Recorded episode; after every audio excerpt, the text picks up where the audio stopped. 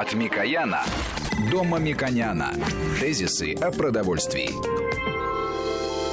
Здравствуйте, в студии Валерий Санфиров, президент местного совета единоэкономического пространства Мушек Мамиконян. Здравствуйте, Мушек Валерьевич. Добрый день. Проблема возникла у птичников. Знаете, что с мясом в 2017 году, Мушек Валерьевич? Знак-то у нас, соответственно, птицы. Да. Поэтому я думаю, что на новогоднем столе, конечно, были, наверное, проблемы. Ну, понятно, что у нас, хотя и не языческая страна, но тем не менее некоторые вот такие придерживаются каких-то традиций. Сила, я думаю, да. что. Но не в ущерб другим видам мяса, да, правильно? Я думаю, что. Ну, весь 16 год мы видим, э, большими темпами развивается потребление свинины, чем мясо птицы. Это связано с теми э, проектами э, промышленного развития, которые мы обсуждали весь год. И промышленное свиноводство развивается в стране большими темпами на текущий период, чем птицеводство. Но обе эти отрасли являются якорем ценовой стабильности на рынке белка, и это очень важно понимать и потребителям, и э, регуляторам, потому что когда правительство, государство сосредотачивается на каких-то проектах и эта работа ведется в проектном смысле, э, сосредоточением усилий именно на этом направлении, мы достигаем очень больших успехов. Можно констатировать, что в 2016 году зависимость отечественного мяса птицы от импорта, рынка мяса птицы от импорта практически незначительная. Мы и продаем на экспорт определенные части птицы, и покупаем э, немножко, совсем немножко, э, какие-то другие части. Для сравнения, 1999 году импорт на рынке мяса птицы составлял около 50% от того, что Россия потребляла. Сегодня импорт составляет менее 5%, при том, что рынок вырос в два раза. То есть задачи птицеводской отрасли решены. Э, в свиноводской отрасли практически э, те же показатели я могу привести. И совокупная доля импорта сегодня в мясе менее 9%. И почему именно мясо является важным индикатором? Потому что это является дорогим, очень важным продуктом, важным рынком, потому что он носитель именно животного белка, который так важен для здоровья и поддержания здоровья населения. И самое дорогое в продуктах, если мы совокупно выделим, какая из частей ингредиентов в продукте, это белок. Он, поэтому э, очень важно научиться покупать, подбирать такие продукты, которые, э, э, в которых вы платите именно за полезную, самую полезную, самую дорогую часть, именно белок. Но, как известно, эти категории товаров, как сыры, как мясо, они состоят не только от, э, а из белка, они состоят также из жира, и поэтому мы неоднократно возвращались к этой теме, когда мы э, опирались на научные консультации, научные знания и э, подсказывали, как выбирать продукты для того, чтобы вы не выбрасывали деньги, выбрасывали в кавычках, конечно, потому что вы можете получить белковые продукты, при этом не получить излишнее количество жиров, которые навязываются в э, миксовых продуктах, где есть разные ингредиенты, мясные ингредиенты, чтобы вы э, могли идентифицировать, какие продукты являются для вас белковыми, носителями белка. Поэтому э, я вообще сам не ориентируюсь на такие символы и не рекомендую ориентироваться на символы, потому что если ориентироваться на символы, можно потерять очень много денег. Э, к примеру, последние пять лет – если мы берем инфляцию ежегодную, слава богу, в этом году очень низкая инфляция, около 6%, а предыдущие годы было около 10%, э, то мы увидим, что цена птицы за эти 3-4 года она не выросла. Это означает, что в относительных ценах цена птицы уменьшилась. Это означает, если э, мы меньше будем потреблять птицы, мы будем просто больше денег тратить на э, то, чтобы покупать белковую часть э, продуктов. А белковую часть, которая очень важна, и наши э, доктора неоднократно об этом говорили, основными источниками является яйцо, молоко, мяса, а в мясе это мясо птицы. Маша Клавич, можно вам политический вопрос? Ну, хотя у нас против мы политики мало говорим, но у меня он такой прикладной. А, до 2008 года, когда была администрация как раз республиканцев, мы все помним расхожее выражение «ножки Буша». Да? У нас сейчас улучшается, возможно, улучшатся отношения с Америкой после того, как будет Трамп. Я не исключаю, что... Я просто помню, как все это происходило. Сидят люди, обсуждают ядерные вопросы, и тут же приходит госсекретарь и говорит, а сейчас вот нам нужно миллион миллион э, тонн вот, куриного мяса, чтобы у нас в России попало, чтобы для этого у нас там мы подпишем эти документы и другие, в том числе по ядерному разоружению. Не может быть такого, что у нас сейчас опять пойдет соответственно Америки. Да, но на самом деле мы о политике говорим очень много, но о промышленной политике. И э, Соединенные Штаты Америки как раз это великая страна, которая отличается тем, что она промышленную политику, э, политику выносит на международный уровень и добивается результатов, в том числе за счет э, э, э настойчивости, э, за, за счет сосредоточенности, для того, чтобы пробить для своих производителей внешние рынки. И 90-е, и начало 2000-х э, э, годов мы знаем, что оказывалось большое давление для того, чтобы мы были открытыми для э, продуктов птицеводской отрасли из США. Но вопрос состоит в том, что мы напрямую не запрещали, когда они стали уходить с нашего рынка. Во-первых, отечественное э, птицеводство в конкурентной борьбе э, выигрывало. Почему? Потому что у нас охлажденная птица, а агрегатное состояние птицы являлось для наших потребителей все большим и большим критерием выбора свежести продукта. Это очень важное обстоятельство.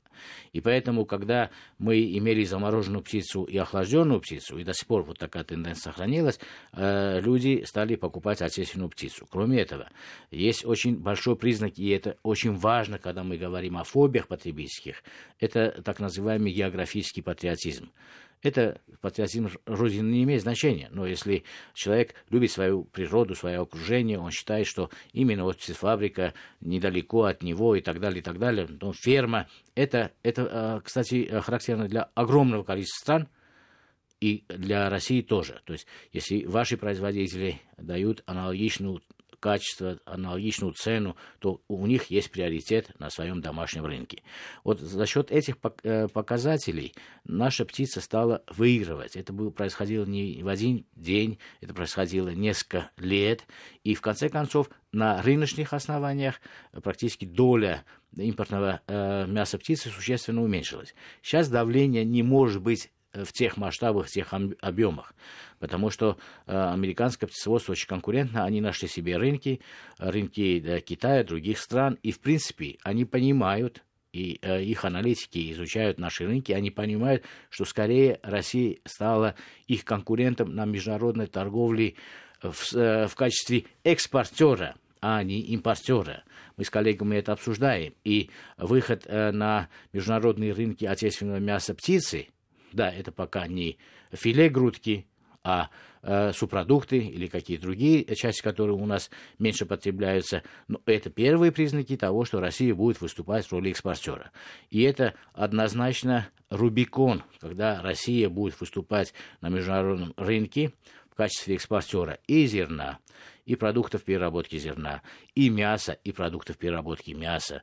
Это неизбежный ход развития истории. Кроме этого, Э, международные организации, которые занимаются проблемами регулирования, ограничения, то есть рекомендательной формы, как развивать э, аграрный сектор планеты в целом, для того, чтобы и защитить экосистему планеты, и одновременно э, максимально обеспечить э, доступность продовольствия, очень большие надежды как раз возлагают на такие страны, где резервы значительно больше. Ну, Россия, Бразилия вот такими странами являются. И одну страшную э, вещь мы должны сказать все-таки. Это международное обобщение и Организация Объединенных Наций определил следующим образом, что именно в 2016 году, это, наверное, самое большое событие 2016 года для человечества, это вне политики. Э, в 2016 году в августе месяце произошел переход, когда человечество стало использовать ресурсов планеты больше, чем планета может самовозобновляться. Это означает, что каждая следующая индустриальная революция в области производства и эксплуатации земли, производства продовольствия должно соразмеряться с теми усилиями, которые мы оказываем на экосистему планеты. Вот этот Рубикон мы прошли в 2016 году. В этой связи для России, для Бразилии, ну, потому что это два больших, огромных, ну, условно, цилиндрных возможностей, потому что мы с развитыми технологиями можем производить значительно больше.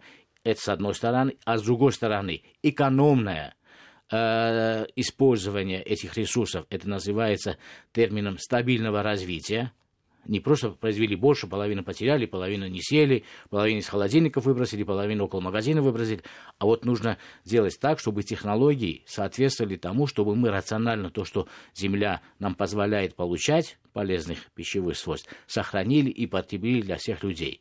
Через эти инструменты в ближайшие 20-30 лет, и мы в любом случае с вами переходим на политику, на промышленную политику, в том числе э, промышленную политику России до 2030 года, мы должны переосмыслить, какими методами мы будем дальше развиваться, особенно в глубокой переработке тех продуктов, которые наше сельское хозяйство дает, для того, чтобы уменьшить потери в производственной цепочке, уменьшить потери в потреблении. Мы об этом э, говорили э, в нашей передаче, но весь мир будет двигаться в эту сторону. Поэтому, на самом деле, от России, я уверен, э, отстали другие страны навсегда которые рассматривали Россию как рынок, куда можно сбыть избыток продовольствия. Россию сейчас рассматривают как конкурента на международном торг... Э, рынке торговли мясом.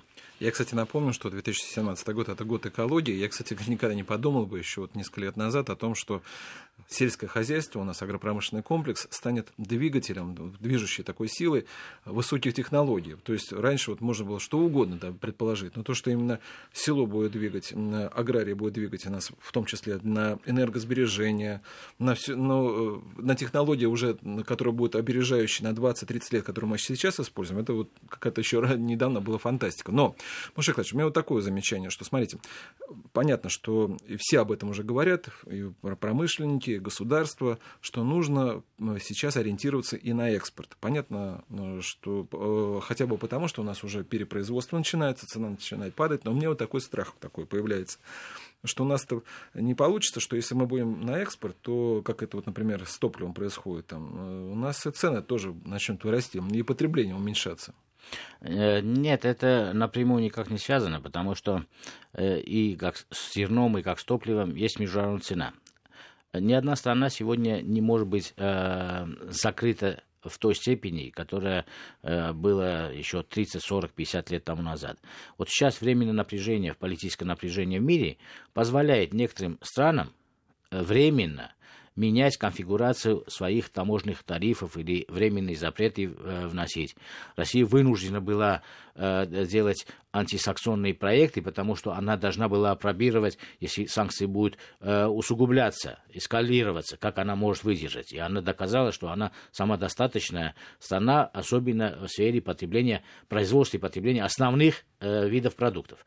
Вот если мы смотрим структуру экспорта импорта в продовольственной сфере, мы увидим, что мы, да, пока покупаем больше, чем продаем на экспорт, но условно мы покупаем фантики, мы покупаем такие вещи, которые имеют избыточную прибавочную стоимость.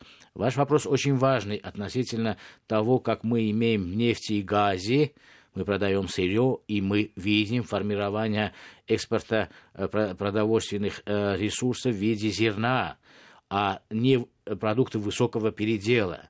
И вот сейчас как раз Союзы, ассоциации, наше министерство, мы все время обсуждаем, и это отдельно выносится важнейший фокус как рассматривать, изучать другие страны с точки зрения экспорта продуктов высокой э, степени готовности, высоких переделов. Потому что это относится и к рациональному э, использованию ресурсов планеты. Вот это мой любимый пример. Представляете, э, заморозить мясо в каком-то континенте, привезти на другой континент, то ли это будет из России куда-то, то ли из Бразилии куда-то, потом там разморозить, потерять столько ресурсов, а потом из него что-то изготовить. Когда мы находимся э, в эре трех, э, три, э, три принтования, да, ну, а в пищевой промышленности это будет выглядеть не так. В пищевой промышленности будет выглядеть так. Если, например, э, в Гонконге потребляется какой-то э, тип э, блюда, которая э, имеет такую-то рецептуру, такой-то способ производства, почему бы его не произвести именно в Бразилии, где животные и где есть угодья, или в России, где есть угодья есть животные, и почему по той же технологии с теми же поварами не произвести и не доставить, это значительно рациональнее. Вот в этом направлении э, мир будет развиваться. Это э, может наши коллеги могут сказать, ну, это фантазия, это когда-то будет. Это нет, это не так. Почему? Потому что если Организация Объединенных Наций, ФАО, принимают такие базовые решения, это означает, что и правительства будут через методы тарифного э, регулирования, эскалации тарифов э, будут стимулировать для того, чтобы готовые продукты все больше и больше производились на месте. Поэтому мы находимся в ситуации, когда мы должны э, мыслить глобально, но не быть глобалистами, но действовать локально, то есть локализация должна происходить. И это для России очень важно, потому что мы должны продавать не только сырье, параллельно сырью мы должны пытаться продавать готовые продукты. Потому что те страны, куда мы продаем, например, в Африку, там э, достаточно плохая логистика, холодильный э, и так далее, и так далее. Поэтому нужно продавать продукты, которые имеют э, форму консервов, например. Да?